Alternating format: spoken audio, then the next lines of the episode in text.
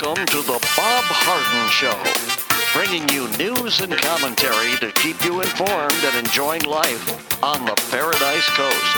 And now, here's your host, Bob Harden. Good morning. Thanks so much for joining here, joining us here on the show. It's brought to you in part by the good folks at Johnson's Air Conditioning. Johnson's Air Conditioning is Naples' longest established air conditioning company. They do a great job. You can find out more by visiting johnsonsairconditioning.com. Also brought to you by Life in Naples magazine. Be in the know and stay up to date by reading Life in Naples. The website is lifeinnaples.net. We have terrific guests for today's show, including Bob Levy. He's the uh, chairman of the Cato Institute and a constitutional scholar. We'll continue our conversation about the Second Amendment and gun control. Andrew Joppa is a professor and author of Josephus of Oz. Uh, we'll visit with Andy as well as Larry Bell, endowed professor at the University of Houston in space architecture and author of several books. His latest is What Makes Humans Truly Exceptional. It's a great read. We'll visit with Larry as well. It is uh, April the 20th and on this day, 21st, I should say. And then on this day in uh, 1989, six days after the death of Hu Yaobang, the deposed reform minded leader of Chinese Communist Party, some 100,000 students gathered in Beijing's Tiananmen Square to commemorate Hu and the voice and to voice their discontent with China's authoritative communist government. The next day, an official memorial service for Hu Yaobang was held in Tiananmen's Great Hall of the People. The student representatives carried a petition to the steps of the Great Hall demanding to meet with Premier Li Peng. The Chinese government refused such a meeting, leading to a general boycott of Chinese universities across the country and widespread calls for democratic reforms. Ignoring government warnings of violent suppression of any mass demonstrations, students from more than 40 universities began to march to Tiananmen on uh, the 27th. The students were joined by workers, intellectuals, and civil servants, and by mid May, more than a million people filled the square, the site of communist leaders Mao Zedong's a proclamation of the People's Republic of China in 1949. On May the, 20, uh, May the 20th, the government formally declared martial law in Beijing, and the troops and tanks were called in to disperse the dissidents. However, a large number of students and citizens blocked the army's advance, and by May 23rd, government forces had pulled back to the outskirts of Beijing. On June the 3rd, with negotiations to end the protests stalled and calls for democratic reforms escalating, the troops received orders from the Chinese government to reclaim Tiananmen Square at all costs. By the end of the next day, Chinese troops had forcibly cleared Tiananmen Square and Beijing streets, killing hundreds of demonstrators and arresting thousands of protesters and other suspected dissidents. In the weeks after the government's crackdown, an unknown number of dissidents were executed, and communist hardliners took firm control of the country. The international community was outraged at the incident and economic sanctions were imposed by the United States and other countries sent, sent China's economy into a decline. However, by late 1990, international trade had resumed, thanks in part to Chinese release of several hundred imprisoned dissidents. Uh, my guess is they don't have a Second Amendment in China. You know, here we have 450 people, or guns, I should say, owned by 330 Americans, 330 million Americans. Uh, point being is that it probably would be a little bit more difficult for the militia, for the army to turn on its people if they know they're armed. Just another reason why we have the Second Amendment, in my opinion. The Florida Department of Health reported 77 new COVID 19 cases and two additional deaths in Collier County on Tuesday. Seven day moving day uh, average in new cases was 91 through Monday. Tuesday, there were 60 patients in Collier County hospitals with COVID. The uh, Co- county is also 11.9% of its total hospital beds and 31.8% of its adult ICU beds available. So, certainly, we've flattened the curve here in Collier County. I want to talk a little bit about this uh, case in, in Minneapolis, but before we do, did you hear about the peer reviewed study done by Stanford University that demonstrates beyond reasonable doubt that face masks have absolutely zero chance of preventing the spread of COVID 19? No? Well, there's a reason for that. It's posted on the National Center for Biotechnological Information Government website. The NCBI is a branch of the National Institutes for Health, So one would think that such a study would be widely reported by mainstream media and embraced by the science loving folk in big tech. Instead, a web research uh, reveals it was picked up by zero mainstream media outlets, and big tech tyrants will suspend people who post it, as political strategist Steve Cortes learned the hard way when he posted a tweet that went against the face mask narrative.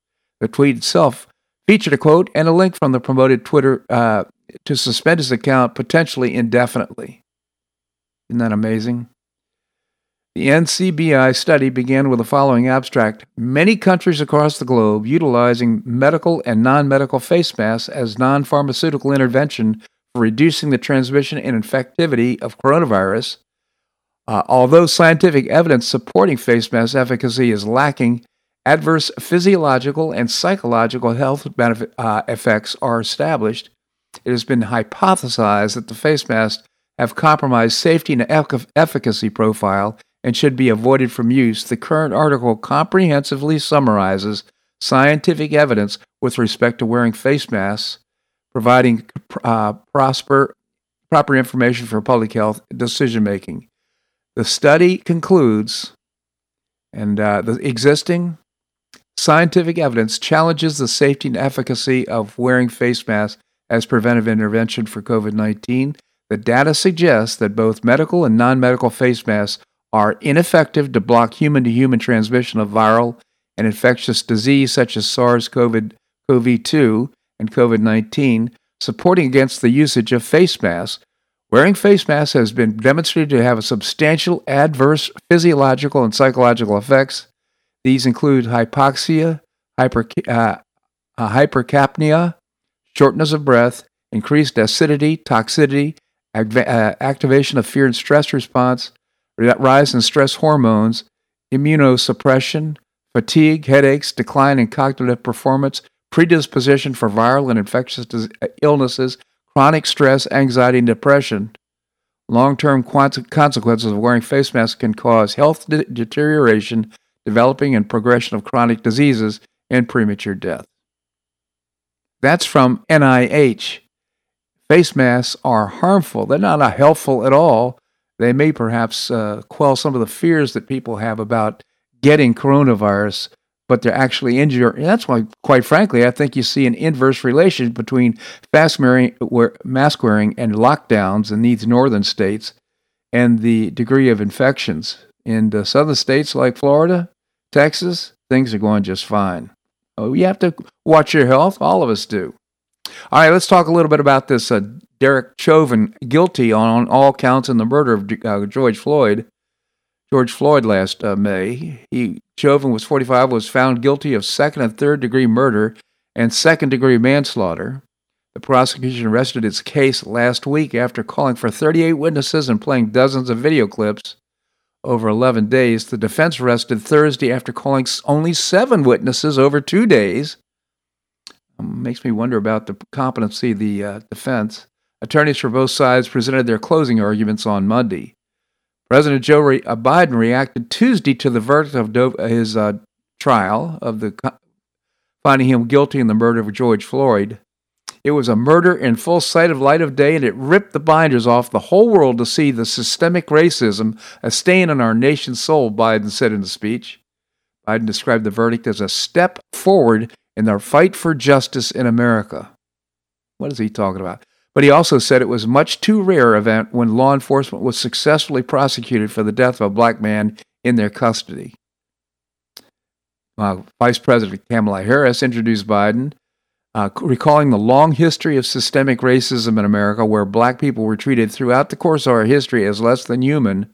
Their lives must be valued in our education system, in our healthcare system, in our housing system, and in our economic system, in our criminal justice system, and in our nation, she said. All this race baiting, well, it's pretty creepy stuff, in my opinion. Wouldn't we just be concerned about uh, justice? Legal scholar Alan Dershowitz said he was doubtful that Derek Chauvin's uh, guilty verdict, verdict was a product, product of due process and the rule of law. Instead, he pronounced the verdict the result of outside influences. He said, I have no real confidence in this verdict, which may be correct in some ways, but I have no confidence that the verdict was produced by due process and the rule of law. He's rather than the influence of the crowd. The outside influences of Al Sharp, Sharpton and Maxine Waters, he said, was like the sword of uh, hanging over the jury. And they were basically saying indirectly to the jury if you don't convict on the murder charge and all charges, the cities will burn, the country will be destroyed. And by the way, the uh, Minneapolis paper published the biographies, not the names of the biographies, in pretty in great detail of all the jurors, certainly making them vulnerable uh, if they found anything but a guilty verdict. Uh, Representative Ma- uh, Maxine Waters, of course, flew in asking for a police escort. By the way, and uh, she was there. She, we've got to be more active. We've got to be more confrontational. We've got to make sure that they know we mean business. By the way, Democrats unanimously voted to defeat the Republican resolution to censure Maxine Waters after she incited violence. Uh, that great vote was 216 to 210, and you can imagine uh, on party lines. In a press conference in Minneapolis on Monday, the Reverend Al Sharpton a civil rights figure who has been conferring with uh, the Floyd family, called George Floyd's death a lynching by knee, and he called America's on trial. Dershowitz previously told Newsmax that Recent comments made by Waters concerning the Chauvin trial were equivalent to putting not only a thumb, but an elbow on the scales of justice. So um, perhaps the verdict was right. I suspect it probably was in some ways, but I'm guessing there's going to be an appeal that will continue, of course, the race baiting. Uh, jurors should not be intimidated or influenced by what go- is going on in the courtroom, said Dershowitz. Candace Owen, She's a rock star. She does. She's great. She said there's two pandemics going on in America tonight. One is of ignorance and one is of cowardice. And I think she's absolutely right. This segment of the show brought to you by the good folks at Johnson's Air Conditioning, Naples' longest established air conditioning company. I hope you'll visit johnsonsairconditioning.com. Also brought to you by Life in Naples magazine. Be in the know and stay up to date by reading Life in Naples, the website is lifeinnaples.net. Coming up, a constitutional scholar and chairman of the Cato Institute, Bob Levy. That and more right here in The Bob Harden Show on the Bob Harden Broadcasting Network.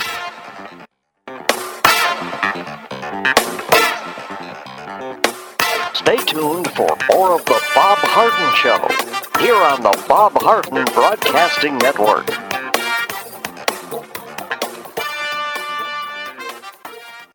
I'm Bob Harden, the host of The Bob Harden Show. One of my favorites for breakfast or lunch is Lulabee's Diner, providing great service, fabulous food, and a rockin' good time. Lulabee's Diner is a throwback to the 60s, complete with great music and a fabulous 60s decor. What I like best is a blend of great food, great value, and terrific service. Most of the friendly waitstaff has been part of Lulabee's for years. I enjoy the great choices for breakfast and lunch, and you'll find the menu has everything and anything to satisfy your taste. Lulabee's offers catering, party platters, lunch boxes, and more. Lulabee's Diner will quickly become one of your favorites for breakfast or lunch. No reservations are needed. Check out the website at lulabees.com and stop by Lulabees Diner, open from 8 a.m. until 2 p.m. seven days a week. Lulabees Diner in the Green Tree Shopping Center at the corner of Immokalee and Airport Pulling Roads. Stop by Lulabees Diner for fabulous food and for a forever cool rockin' good time.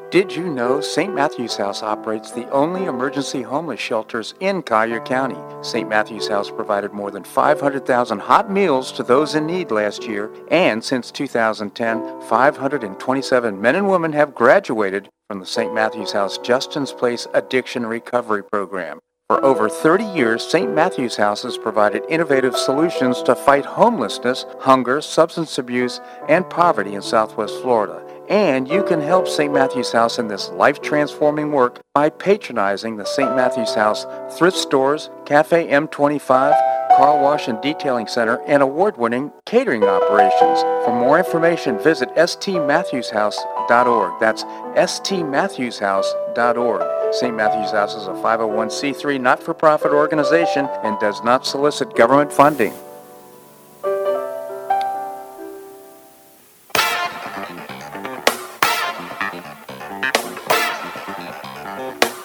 Welcome back to the Bob Harden Show. And now here's your host, Bob Harden. Thanks so much for joining us here on the show. It's brought to you in part by Gulf Shore Playhouse, bringing you professional New York style theater at its very best. And you can find out more by visiting gulfshoreplayhouse.org. Coming up, we're going to visit with Andrew Joppa. Right now, we have with us Bob Levy, constitutional scholar, author, and chairman of the Cato Institute. Bob, thank you so much for joining us. Always a pleasure. Good to be with you, Bob. Thank you, Bob. Uh, for our listeners' benefit, tell us about the Cato Institute. We are a libertarian think tank headquartered in Washington, D.C., and devoted to free markets, private property, securing individual rights, and limited government. C-A-T-O dot O-R-G on the web. Great organization fighting for liberty and freedom. So, um, the Second Amendment reads uh, A well regulated militia being necessary to the security of a free state, the right of the people to keep and bear arms shall not be infringed. Pretty simple statement, but it's certainly become controversial over the years. So, what do legal scholars say about the Supreme Court's view of the Second Amendment? Well, there are a lot of legal scholars, including some prominent liberals, who acknowledge that the Second Amendment secures an individual right, not necessarily tied to the militia. Um, for example, Harvard's Alan Dershowitz says he hates guns and he would like to see the Second Amendment repealed. But then he says he condemns foolish liberals who are trying to read the Second Amendment out of the Constitution by claiming it's not an individual right.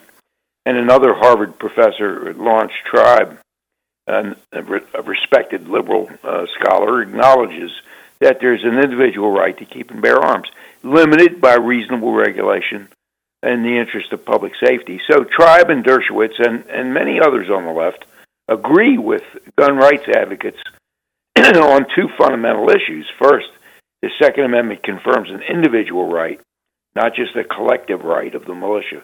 And second, the right isn't absolute, it's subject to regulation. So, to the extent there's disagreement, it hinges on what constitutes uh, permissible regulation. Where do we draw that line? Interesting. So, the Heller case, uh, which you uh, uh participated in, addressed D.C.'s gun ban but what about gun laws outside of D.C.? Well, you're right that D.C. was not the whole story, and for the rest of the picture, you had to wait two years for a follow-up case in 2010 called McDonald versus Chicago. that case determined that the Second Amendment applies not only to federal jurisdictions like D.C. or Guam, Samoa, Puerto Rico, the Virgin Islands, but also to each and every state and localities. So D.C. is not a state. It's a federal enclave. Congress exercises legislative power in D.C., and that's one reason why we filed the Heller case in D.C., because we didn't want to deal with this question of whether the Second Amendment was applicable to the states. Mm-hmm. We just wanted a four square declaration that the Second Amendment secures an individual right. You know, until, until the 14th Amendment was ratified, the Bill of Rights applied only to the federal government the First Amendment, for example, says Congress shall make no law. It doesn't say anything about the states making laws. Mm-hmm. Well, we discovered over about 70 years that the states can be every bit as tyrannical as the feds. Uh, slavery, for example. So, you know, we had a civil war, and we passed these three post Civil War amendments, including the 14th, which prevents the states from violating due process and equal protection the 14th Amendment was used to apply, the technical term is incorporate the Bill of Rights so that they could be invoked against the states. It didn't occur in one fell swoop. It was accomplished provision by provision. First free speech, then religion, then mm. protection against unreasonable searches, and remarkably, until 2010, that's just, you know, 11 years ago, mm-hmm. the McDonald case, the court had not decided whether the Second Amendment is incorporated. That's what McDonald addressed, and now the Second Amendment, like virtually all of the Bill of Rights, applies to all of the states, not just federal enclaves like D.C. See, that is so interesting, Bob. I wasn't aware of that. So, how did the court decide whether Second Amendment rights would be incorporated against the states? Well, the criterion for incorporation, according to the court, is whether the right is deemed to be fundamental. And that's a term of art. And what it means is, in the court's uh, terminology, that the right is deeply rooted in our nation's traditions and culture, or it's implicit in the concept of ordered liberty. And in both the Heller case and the McDonald case, the Supreme Court said yes, the Second Amendment is fundamental. Now, what that means is that Americans enjoy a presumption of individual liberty, and government bears a heavy burden to justify any gun control regulations. So, state or federal regulators would have to show three things. First, public safety requires the proposed regulation. Second, the regulation is going to work. And third, there's no better way to reach the same end without compromising Second Amendment rights. So it's not up to me to show I need a gun. It's up to the government to demonstrate that there's a need to limit my rights to have a gun. Well, you can see certainly uh, certain national figures are not behaving that way, but what's the current status of gun rights? I mean, where do we stand after the Heller and McDonald cases? Well, the battle was a three part process. Step one what does the Second Amendment mean? That was completed in Heller. It means we have an individual right, for, among other things, to defend ourselves. Step two, determine where does the Second Amendment apply. That was completed in McDonald. It applies everywhere, not just D.C. Step three, what's the scope of Second Amendment rights? That is, what restrictions are still going to be permitted, and that's the the next major task. Nobody believes that these gun rights are absolute. You know, the Second Amendment quite obviously doesn't guarantee the right of an 11 year old to have a machine gun in front of the White House, White House when the president's taking a stroll on the lawn. So some persons and some weapons in some circumstances are going to be subject uh, to regulation. And that's the same framework we have for other rights. You know, the First Amendment says no law abridging freedom of speech, and yet we have all kinds of laws. You can't falsely shout fire in a crowded theater. You can't incite to riot. You can't lie in commercial ads. You can't defame people. So neither the right to free speech nor the right to bear arms is absolute. They can be regulated, mm-hmm. even though both of those rights are uh, constitutionally guaranteed. That is so interesting, and yet you know, some of the proposed gun regulations, many times you in the fine print, they go much further than they're intended or as they propose. So it's it's a difficult, difficult balance. one final question in this uh, segment, uh, Bob: Did Justice Scalia provide any guidance as to what regulations the Second Amendment allows? Well, he wrote the Heller opinion. He concluded that it uh, that the Second Amendment secured an individual rights to bear arms in the home for lawful purposes, including self defense. But then he, he explicitly stated that Heller did not, and this is a, a quote from the opinion, didn't cast doubt on long-standing prohibitions on the possession of firearms by felons and the mentally ill, or laws forbidding the carrying of firearms in sensitive places such as schools, or laws imposing conditions and qualifications and here he meant background checks, on the commercial sale of uh, firearms. And he also noted that there was historical support for prohibiting the carrying of dangerous uh, uh, or unusual weapons like, you know, a flamethrower or an, I, an IED. Right. So, you know, the state of Florida could have do- adopted any of those kinds of restrictions without violating the Second Amendment as interpreted in Heller. States however, can always grant you more protection than the federal government. And so that's what Florida has done. Florida imposes fewer restrictions than would have been allowed uh, by Heller. And by contrast, some other states regulate or even ban, for example, so called assault weapons and high capacity magazines. And for the most part, we don't have the complete picture yet, but for the most part, those regulations have not been overturned uh, by the courts. That's so interesting. Bob Levy, again, the chairman of the Cato Institute. We're talking about the, not the politics, but the policy and the law about guns and the Second Amendment. Bob, I genuinely appreciate your commentary here on the show. Thank you so much for joining us. Great to be with you, Bob. Thank you. And again, the website is cato, C-A-T-O, uh, dot org. Coming up, Professor Andrew Joppa, that and more right here in the Bob Harden Show on the Bob Harden Broadcasting Network.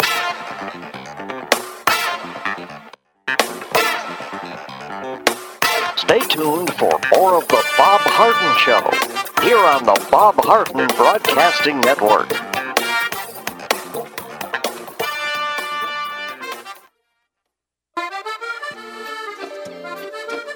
Blue Provence Restaurant is a favorite dining destination for many Neapolitans, including Linda and myself. Blue Provence, located in a historic building in the heart of Old Naples at Crayton Cove, offers a mix of French bistro cooking with bold, fresh Floridian flavors. Experience award-winning cuisine at Blue Provence and enjoy one of Florida's most extensive, eclectic, and fun wine cellars. Dining your choice of the popular Eden Bar, the intimate courtyard garden, or the beautiful Provencal Caribbean dining room. Enjoy a wonderful and memorable evening in a casual and relaxed atmosphere that includes a taste of Provencal hospitality. Blue Provence is open seven days a week all year round. Visit BlueProvenceNaples.com for reservations, everyday specials, and coming events. That's BlueProvenceNaples.com or call 261 8239. That's 261 8239. Blue Provence French Restaurant in the heart of Old Naples.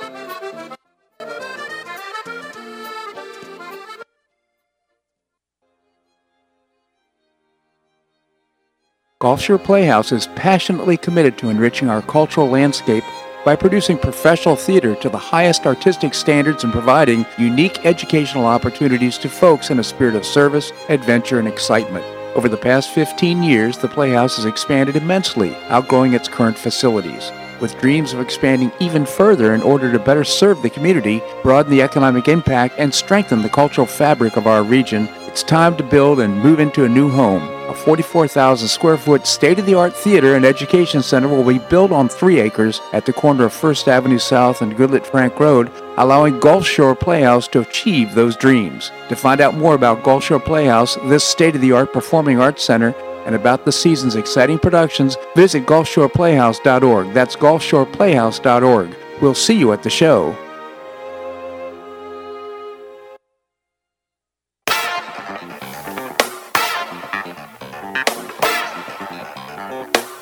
Back to the Bob Harden Show. And now here's your host, Bob Harden.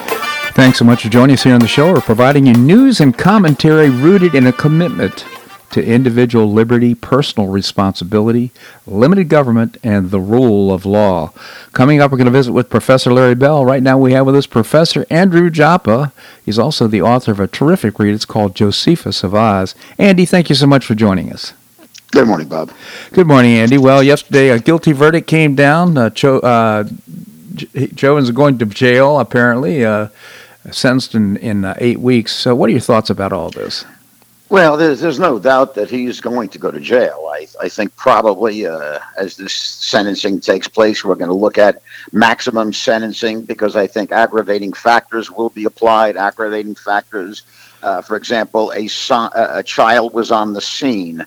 Uh, I think they'll rule certainly that was an aggravating factor, and they'll rule excessive cruelty was used in the dealing with George Floyd. And I think those will uh, take the second degree murder charge, which uh, is 40 years, and it will extend it out to its absolute maximum, uh, and perhaps even generate uh, additional time. I think uh, Chauvin will never see the light of day. Huh. if we look at some of the commentary taking place right now, there's a there's two things going on. First of all, an exuberance about the uh, the wonder of the American judicial system. So, uh, op- let me say the obvious first: the, the, the killing of George Floyd was a horrible thing to watch and a horrible thing that had occurred. And I do believe that uh, that Chauvin was guilty of an offense.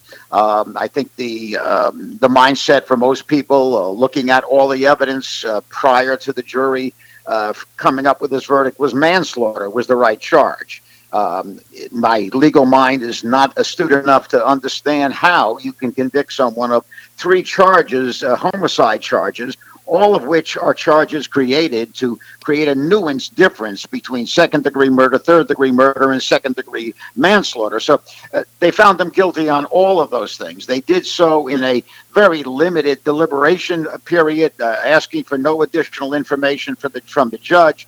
Uh, they they had no notes on this. Uh, this was uh, predicted actually in advance by Andrew McCarthy that one of the ways you'd be able to tell whether the jury was functioning under extreme pressure were exactly those phenomenon the, the rapid uh, verdict, the uh, the failure to call for additional information, and so forth. So um, certainly there was extreme pressure on this jury, which included uh, their uh, visualization of the boarding up uh, of, of the, the city, uh, also the, um, the, the, the pig's head with blood uh, delivered to a witness's uh, home, um, the, the, the general tenor of the the entire country for months prior to this, with two billion dollars worth of damage and 12 deaths. So, the only point I'm making, and I, I don't want to relieve Chauvin of, of of all guilt. I think he was guilty. I think there was a moment uh, at the very end of this process where he could have uh, relinquished his pressure hold. But uh, if the, the prosecution made absolutely no attempt, Bob, in my estimation, uh, to in fact uh, challenge, did Chauvin in any way violate the written codes of conduct in comparable situations for the Minneapolis police force. Mm-hmm. Uh, I think the defense did an excellent job at laying out exactly uh, the police conduct that is expected in every particular moment of the contact with George Floyd. Uh, and I saw nothing that would have disputed that Chauvin acted in exactly that manner um, it's a very difficult situation to discuss because you, no one wants to dismiss the uh, the death of a human being, and I'm not I'm not doing that. Uh, I'm just saying, was this justice? I, I I have a tough time believing that this was justice, and a lot of the additional commentary is not just the uh, exuberance dedicated to the uh, glorification of the American judicial system, but also there's a, a, a large group of people commenting that this was not justice primarily because it did not deal with systemic racism. Uh, the, there's a, uh, a, rebuttal going on to the prosecution's position that it was only Chauvin on trial and not the Minneapolis police force. Mm-hmm. In other words, many of the people in this situation believe that unless the prosecution was able to deliver a strong condemnation of the entire police force that this was this was not justice. And before I sum up my, my opening comments here, Bob, so to speak, uh, there was a comment made by uh, uh Jerry Blackwell in his uh, final prosecution summation where he said anyone and I don't know why no one has cited this particular uh, quotation. Uh, Jerry Blackwell said, anyone having gone through what George Floyd went through on that morning would have died. And I think that's absolutely absurd to presume that that was the case. Yeah. It is also absurd to presume uh, that uh, his uh, triple the dose of lethal fentanyl in his body had nothing to do with it. I think it's absurd to ignore that there wasn't narcotics induced excited delirium. So uh, I think there were a lot of things ignored. Uh, would the world have been exalting in American justice if uh, Chauvin had either walked or been charged with the lesser of the three counts. I, I do not believe so. I think they're uh, talking about American justice only in the sense that it did, in this particular case, what it wanted them to do. Yeah, it's, it's so sad in my view. Uh, I mean, I, I think there was a, a, extreme pressure on the jury, so I'm quite certain that they did not make a, uh, uh, uh you know, a balanced de- decision. they've come to the same decision, but the, the, the point is that they were under tr- extreme pressure. A second point I want to make is that uh, race pimp Al Sharpton comes to town. Uh, you listen to the president, uh, of course, uh, Maxine Waters' inexplicable behavior going to Minneapolis, asking, by the way, for, for a police escort to, in the process. But uh, and then the president the, and uh, Kamala Harris's comments about the verdict. Uh, it you know to me, it, it looks like guilty verdict is just not enough. This is systemic racism. We have a long way to go. Uh, just this slog through the the incessant decision or, or uh, accusation that we have systemic racism here and, in the United and States. the numbers put much of this to to lie, or at least to a diminished uh, um, importance. We look at the number of of African Americans killed by the police who were not armed, and the, the number is generally given as 15 in the year 2019. Uh, percentage wise, there's a, a, far greater possibility of, of uh, being shot unarmed by police if you're white. Right. So again, all of these things are are wrong, obviously, and I'm not trying to say that those percentages make anything uh, right all I'm suggesting is that there's a dramatic overstatement of the uh, of the potentialities for um, uh, for a, a, black being killed by police. The numbers do not verify that. Yeah, you use the term inexplicable in terms of Maxine Waters' actions, and I I read one interesting attempt to explain those actions, and uh, that was that she actually wanted the potential for a mistrial to exist. Yeah, Uh, to drag the, it out. The, the premise was that she, in fact, uh, was trying to stoke the fires of a mistrial to keep active the uh, the, um, the street rioting and so forth. Uh, in, in in terms of the George Floyd situation, obviously no one knows whether that's true or not, uh, but then that may be a, an explanation. Um, let me just return to the Judge Cahill, Cahill for a moment on this. Uh, that there wasn't a change of venue uh, seems to be inappropriate. That the jury wasn't sequestered. Uh, that there was not a he. When Cahill indicates that the comments of Maxine Waters could result in a mistrial under appeal, uh, I do not understand why Cahill would not have acted on that himself. Let, let me correct myself. I do understand. He did not want uh, his ongoing involvement with a with a, a, a new trial in, in this situation. right, So right. uh, he uh, pre- prevented the, the statement, his own statement of a mistrial. He did suggest that there would be grounds, perhaps at least, for a mistrial at the appellate level, um, and perhaps that was exactly what uh, what Maxine Waters was trying to do, is to create the atmosphere, create a, a, a, a, hot atmosphere, let's say, as it pertains to the ongoing situation with George Floyd, and it will be an ongoing situation. There's Well, no doubt in my mind. I, I, you know, I, I give, I, I think you give her too much credit. I don't think she's that smart, but perhaps she had other people who were stoking these fires and gave her the idea. Listen, I ha- we have so much more to talk about besides this trial. Let's, uh, can you stick around? I'll be here. All right, we're going to have more here on the Bob Harden Show on the Bob Harden Broadcasting Network.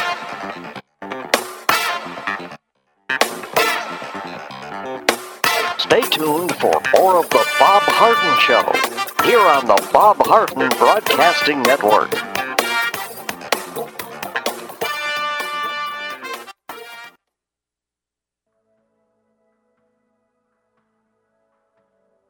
You suffer from joint pain in your shoulders, hips, or knees?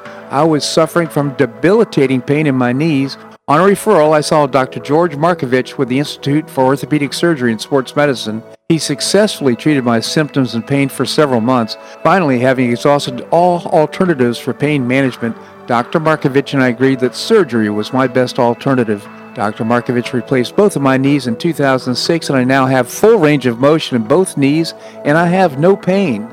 I now play golf and exercise free of debilitating pain in my knees. Don't suffer needlessly with joint pain. Call orthopedic surgeon Dr. George Markovich with the Institute for Orthopedic Surgery and Sports Medicine at 482 5399.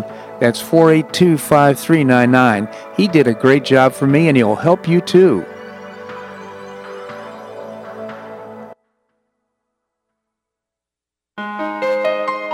Listen to The Bob Harden Show, so why not market your company to our loyal listeners? Ads are played live on each show and then archived so listeners can hear the show and your ad at their convenience. Each advertising package includes a banner on bobharden.com with a link to your website at no extra charge. Join Lulabee's Diner, Johnson's Air Conditioning, Blue Provence, and many others who advertise on the show. Call me at 598 3889, that's 598 3889, or send an email to bobharden at hotmail.com to design an ad program that's just right for your business and your budget. You'll be pleasantly surprised at the cost and the value. Several advertisers have been with me for years. Find out why by calling 598 3889 or send me an email to bobharden at hotmail.com. You'll be glad you did.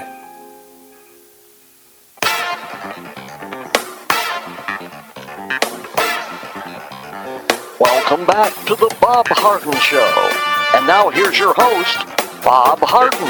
Thanks so much for joining us here on the show. Uh, take a look at Choice Social. It's a new, refreshing social networking platform. Pretty cool. And you can check it out by visiting choicesocial.us. choicesocial.us. Coming up, we're going to visit with Professor Larry Bell. Right now, we continue the conversation with Professor Andrew Joppa, and author of Josephus of Oz. Again, Andy, thank you so much for joining us. Good to be with you, Bob. So, you know, it's kind of interesting talking about this uh, trial that uh, the guilty verdict last night, uh, and in juxtaposition to Officer Sicknick in Washington, D.C., and his death.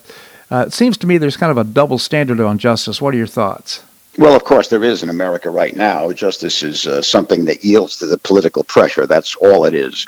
Um, yeah. So I'll just leave that, that comment there. One one sort of parting comment about the uh, circumstance with George Floyd. The autopsy showed there were there was no signs of suff- suffocation. So there are so many things that were um, left out of the, the final verdict, in my estimation, by the jury. Uh, I think that they could have count, found them guilty for manslaughter, but the second degree murder is uh, a, a, bridge too far. But getting back to uh, Officer Sicknick, it was long reported uh, that he had been uh, killed by being hit in the head with a, a fire extinguisher. That was reported by every leftist media outlet even when that was thrown into doubt by some some of the commentary by Sicknick's mother that uh, he had called the next morning and said he was feeling fine. Uh, now it's been finally confirmed with the autopsy that he died of of natural causes. He died from strokes. The, the question then becomes, well, why why was the left so insistent that uh, that Sicknick was murdered? And I think the answer is fairly obvious. All of the other deaths that occurred that day on January 6, 2021, were all uh, deaths to Trump supporters. They needed a death. They needed a violent death uh, to document their narrative. And I think that they they picked on the the Sicknick situation as mm-hmm. that. Uh, as that documentation that this was a violent assault on the uh, the existing um, uh, forces that be in, in the in the Capitol building, and, and Sicknick was their was their uh, focus of choice. Uh, I think right now there, there's no backing away in, uh, from their original position that he was killed with a fire extinguisher, because they still retain that need to have the narrative documented by by Sicknick. So that that's a uh, an important situation for several reasons. First of all, the original premise as to why it happened. Secondly, the failure of the media to redress their original and I think blatant lie as it pertains to the Sicknick death.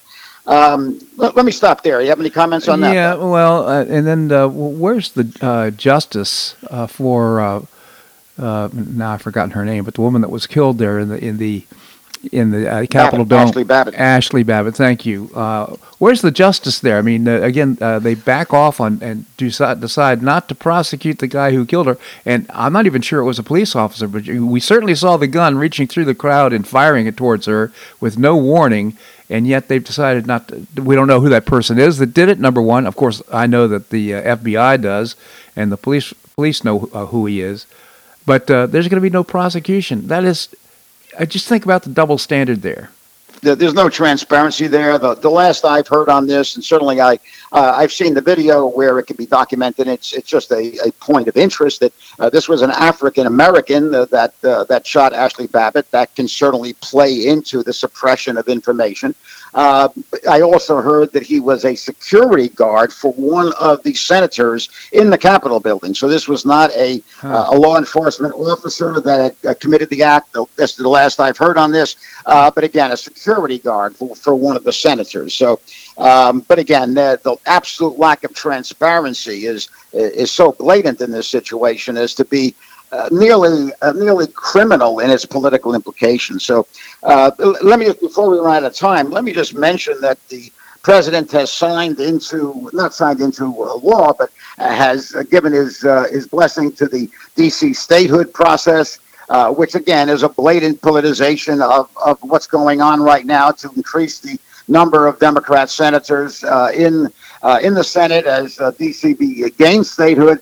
Uh, I would just like to make a suggestion. Why not just move the non federal area of Washington, D.C. into Maryland or, or Virginia or both? Uh, in other words, rather than creating a state because these people have uh, are taxed without representation, move them into uh, existing political uh, areas where they would have representation. But uh, we're going to see this happening. Uh, I think it will happen. I think, in addition to that happening, I think we can predict that reparations in some form uh, will take place. Uh, this is going to be a very difficult process uh, in terms of the logistics, uh, especially since of the 250,000 uh, free slaves in the South at that point in time, the point of, let's say, the Civil War.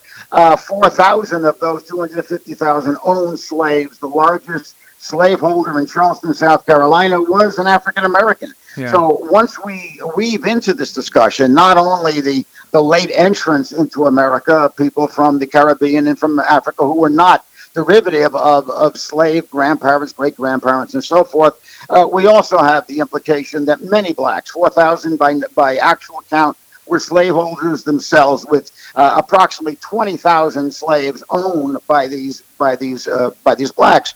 So again, this is not to dismiss any of the problems associated with slavery, but uh, to talk about reparations as as an issue, which again is is nothing more than a politicized leftist position at this point. Yeah, but how about the 600,000 soldiers that lost their lives lives in defense of keeping the republic together?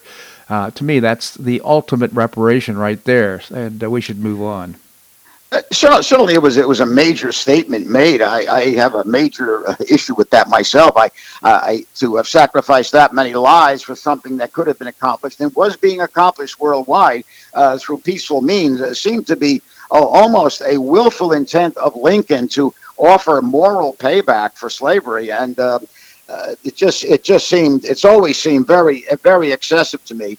Plus, I've heard uh, actually I've read documentation that the uh, the damage done to the South uh, during the Civil War and in the uh, postbellum period uh, far exceeded the cost, far exceeded the benefits derived by the South through the use of slavery. And again, that does not dismiss slavery as a as a horrible institution, but uh, I think our conversations tend to be so limited in terms of their understanding of the, the full event uh, that, we, again, they're always being politicized. And certainly right now with the Biden administration, that's being uh, being taken to the to the nth degree. You're, you pointed out Biden's comment after the conviction of Chauvin uh, that this was systemic racism in America, which which dominates the American landscape. So uh, we're we're in for a, a, long ride. We're already into that long ride, and it's not going to ease up because of the Chauvin uh, guilty verdict. No, it's not. The guilt uh, guilty verdict is not enough.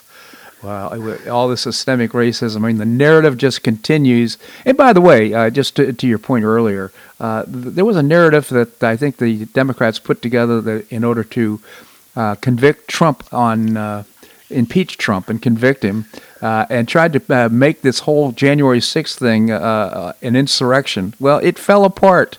it's just totally fallen apart.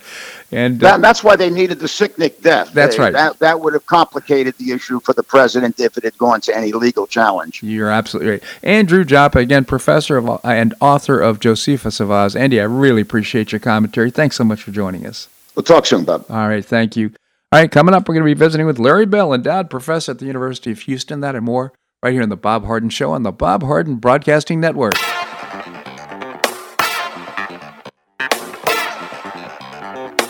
Stay tuned for more of The Bob Harden Show here on the Bob Harden Broadcasting Network.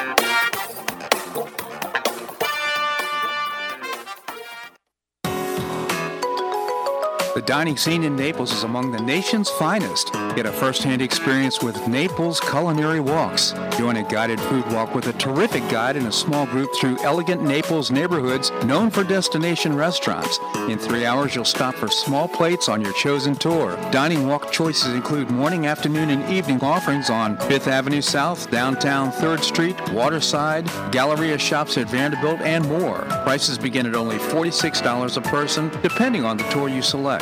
To find out more and to make a reservation, visit NaplesCulinaryWalks.com. That's NaplesCulinaryWalks.com for a great value and a terrific dining experience.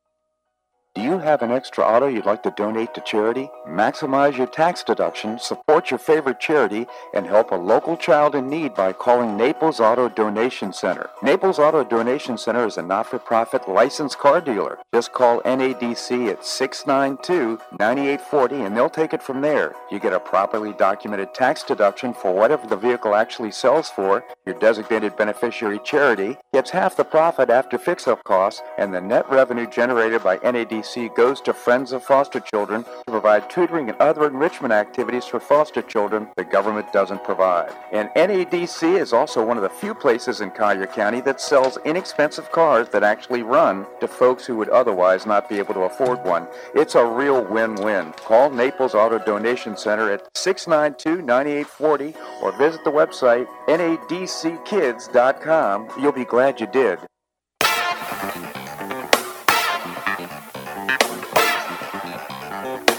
Welcome back to the Bob Harden Show.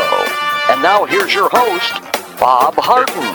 Thanks so much for joining us here on the show. It's brought to you in part by the Foundation for Government Accountability, creating policies and programs to get able bodied folks off of welfare and back to work. It's a moral imperative, and you can find out more by visiting thefga.org.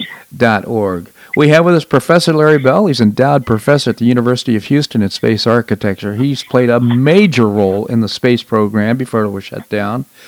He's also the author of several books. His latest is What Makes Humans Truly Exceptional. It's a great read. Uh, also, uh, has written a column for uh, Newsmax. We'll talk about that in a moment. Professor, thank you so much for joining us. Well, it's always a pleasure. Thank you so much. Always a pleasure, Professor. So, I, again, I just want to reiterate how much I enjoyed. Uh, again, this book, I've read, I think, almost all of your books, if I'm not mistaken, but uh, this one is really interesting. And, it, you know, it really talks about what an interesting phenomenon it is that we actually end up on Earth as human beings in a safe place to be. Yeah, it's it's a it's a great place to be, and uh, you know, as I get older, I appreciate it more and more. How uh, we have to you know, take it every day at a time and and live it fully. Absolutely. Um, uh, so I'll encourage our listeners. Uh, what makes humans truly exceptional by Larry Bell? Check it out; it's a great read. Now, your column in Newsmax: Beware zombies carrying Biden's banned ghost guns. This is a column about the Second Amendment and guns. Tell us about it. Well, we knew that the uh, you know the Second Amendment issues were going to come up with the Biden administration, and and of course now we're we're seeing some evidence of that, and I think what uh, you know it's it's always a stealth tactic where where bills are, passed and executive orders are issued that sound fairly benign, and and uh, the notion of uh, you know this this last uh, series of executive orders that talks about um, banning you know, stabilizing braces on on pistols that make them convert them into kind of rifle looking things and and uh, and the and the ghost guns and you say, well, what in the world's a ghost gun? You know, we we keep coming up with these new terms, and well, Mm-hmm. the idea is that uh, 3D printed guns, I guess, is the idea that people are building guns in their basement that don't have serial numbers and going out doing mass murders with them, so on, which is which is pretty much of a stretch. Mm-hmm. Um, as they call them, ghost guns. You know that you know, because they don't have an identity, I guess, or and and uh, so that was kind of kind of what I emphasized in this article, and, and um, I think what it is behind it is, you know, they're they're they're they've always been wanting to reinstate uh, restrictions, the, the old Clinton ban on so-called assault rifles, Mhm. and uh, principal uh, target being the AR-15s, which are very popular guns uh, for sportsmen and particularly for you know, recreational shooters and so on. And and uh, it's always a slippery slope because you know they, they get morphed into saying, well, they're weapons of war, you know, and say, well, gee, I guess uh, a, a sharp stick is a weapon of war. You know, where does where does it end? Right. But but the the, the thing with the uh, you know, is so popular to have custom customization kits. You know, and I'm a I'm I'm a shooter. I'm a pistol shooter more than a rifle shooter, but I've got a lot of custom guns, and they you know that were that I built or that have been built for me, and they they rely you know they use kit parts, Mm-hmm. and so without banning the you know the guns, you can uh, directly you can ban the parts that go into making the guns, and I think that's that's probably what the agenda is is to as soon as you ban so-called parts kits, which they talk about, Mm-hmm.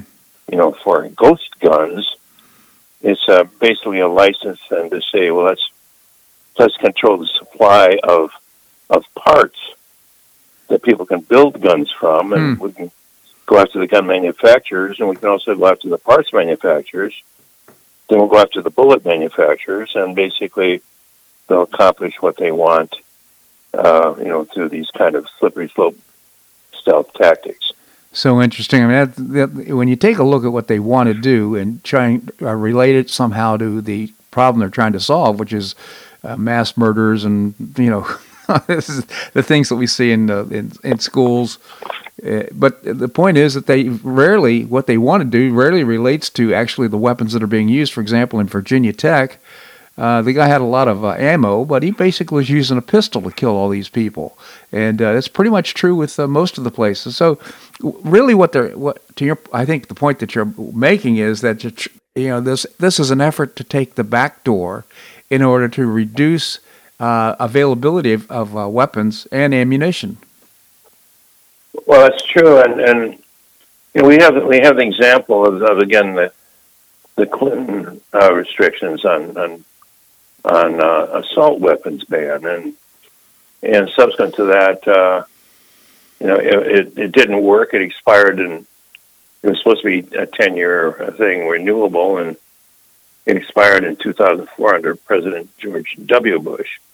But uh, a, a 1997 study of that report said it, it really didn't accomplish anything. You know that it had only a very limited effect because you know these these these banned weapons and magazines were, were no more than a very modest fraction of any murders and in 2004 Department of Justice study came up with similar conclusions and said that that you know these were these types of weapons were were never used in in any significant amount of of, of murders or uh, you know various homicides and as far as high capacity magazines, there's very few incidents where there's more than 10, uh, 10 rounds shot.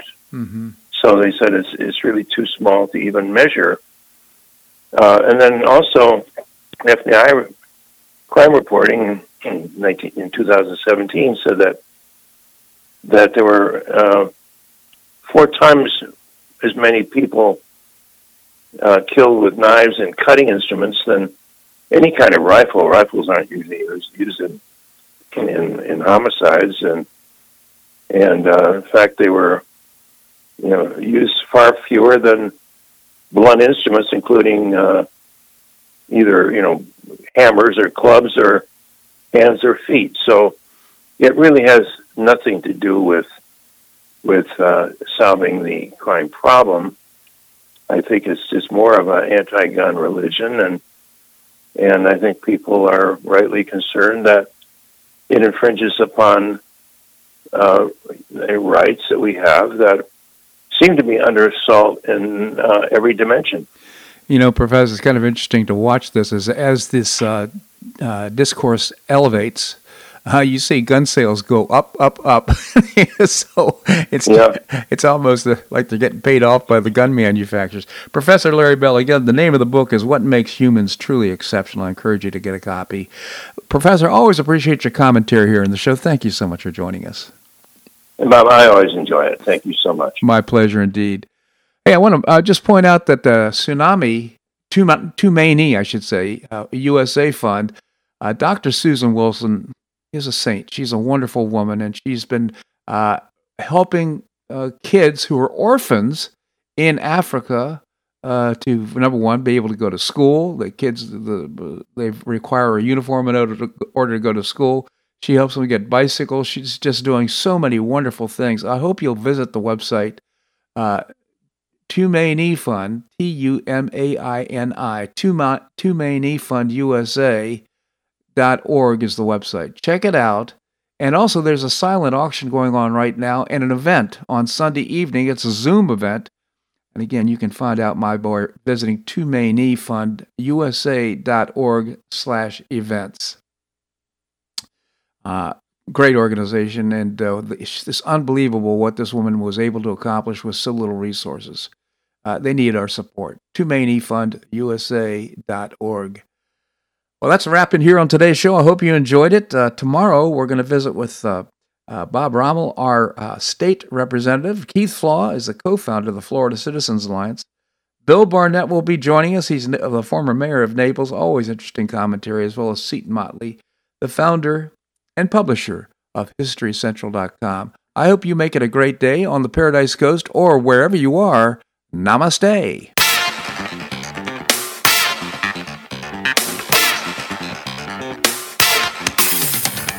Thanks so much for listening to The Bob Harden Show on the Bob Harden Broadcasting Network.